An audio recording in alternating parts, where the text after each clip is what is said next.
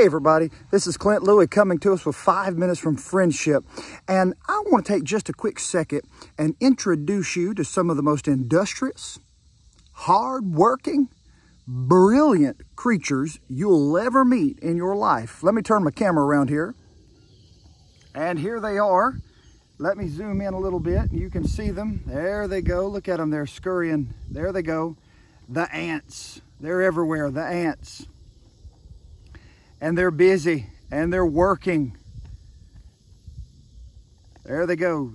You know, we were down at the corn shucking camp meeting last night, and my good friend, Brother Jeremy Holt, from over at, uh, he pastors the Dunn's Grove Baptist Church over in Albemarle, and he preached last night, and oh, God used him. What a great message about Satan's power of poison, and he spoke to us about the ants and using ant bait, ant poison, and how the devil can poison our lives.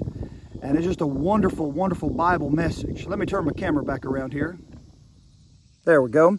Now, Brother Jeremy, Brother Jeremy down there at the corn shucking camp meeting talked to us about, about the ants and just what the Bible says, Proverbs chapter 6 and verse 6. Uh, God said, Go to the ant, thou sluggard. Consider her ways and be wise. We can learn a lot from God's creatures. We can learn a lot from the ant, for example, and how that poison can be used to kill the ants. They're hard to kill. They're hard to get rid of. If You ever have a fire ant bed around your home?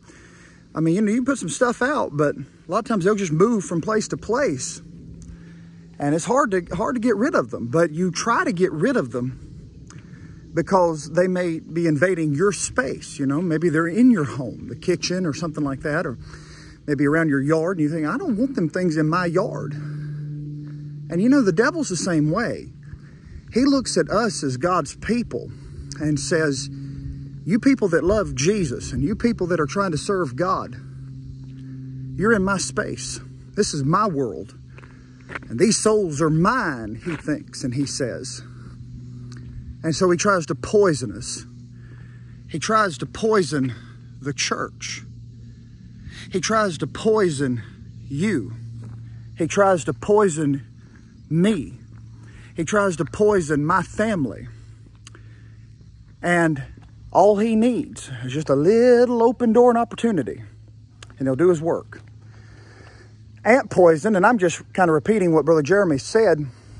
Ant poison, if you read the label, about 94% of it is sugary and harmless. You know, ants love the sweet stuff, right? Drop a piece of candy on the ground and come back in a little while and see what's, uh, what, what's got it. they love the sugar. About 94% of ant bait is harmless and good, you know, sweet. But it's that 5% that's deadly. And the devil knows how to take what's harmless and turn it and twist it and package it with just a little bit of poison so that he can infect the whole colony, so that he can bring great harm and devastation. And I love this, what Pastor Holt said. He said, have you ever read, it never reads ants poison, A-N-T-S, plural. It never reads ants poison or ants bait. It's ant bait or ant poison. Why is that?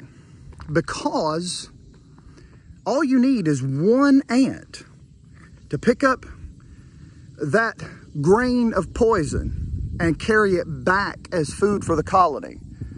And that one ant can bring great harm because he carried something back that he thought was good, not realizing it was poison. And you know something?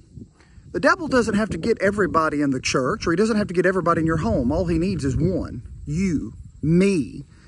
And he gets poison in our hearts. He gets poison in our lives. It might be some sinful activity. It might be something that's wicked in the sight of God. You know, some outward thing we think of. But I'm also convinced too, there's a lot of inward things we have the devil's fed us with. Poison, and we, we kind of overlook those, you know. We think, well, adultery, that's bad, and fornication, that's bad, and they are. But what about things like First Corinthians talks about, like envying and strife and division? Hebrews talks us about bitterness. I mean, what about wrath and anger? What about selfishness and pride? The poison that gets into our lives. And then you see, it doesn't just stop with us, it infects the whole colony, or rather, I should say, it infects the whole church, or it infects your whole family. Now, when it comes to ants and ant poison, understand something. There's no ant antidote. There's no antidote. Not for the ants, anyway. You put the poison out, there's no cure. There's no antidote. But with you and me, there's an antidote. And that antidote is Jesus Christ. His blood, His mercy, His grace. Aren't you glad today? Listen, don't think you and I are above being poisoned. We are not. But I want you to understand something.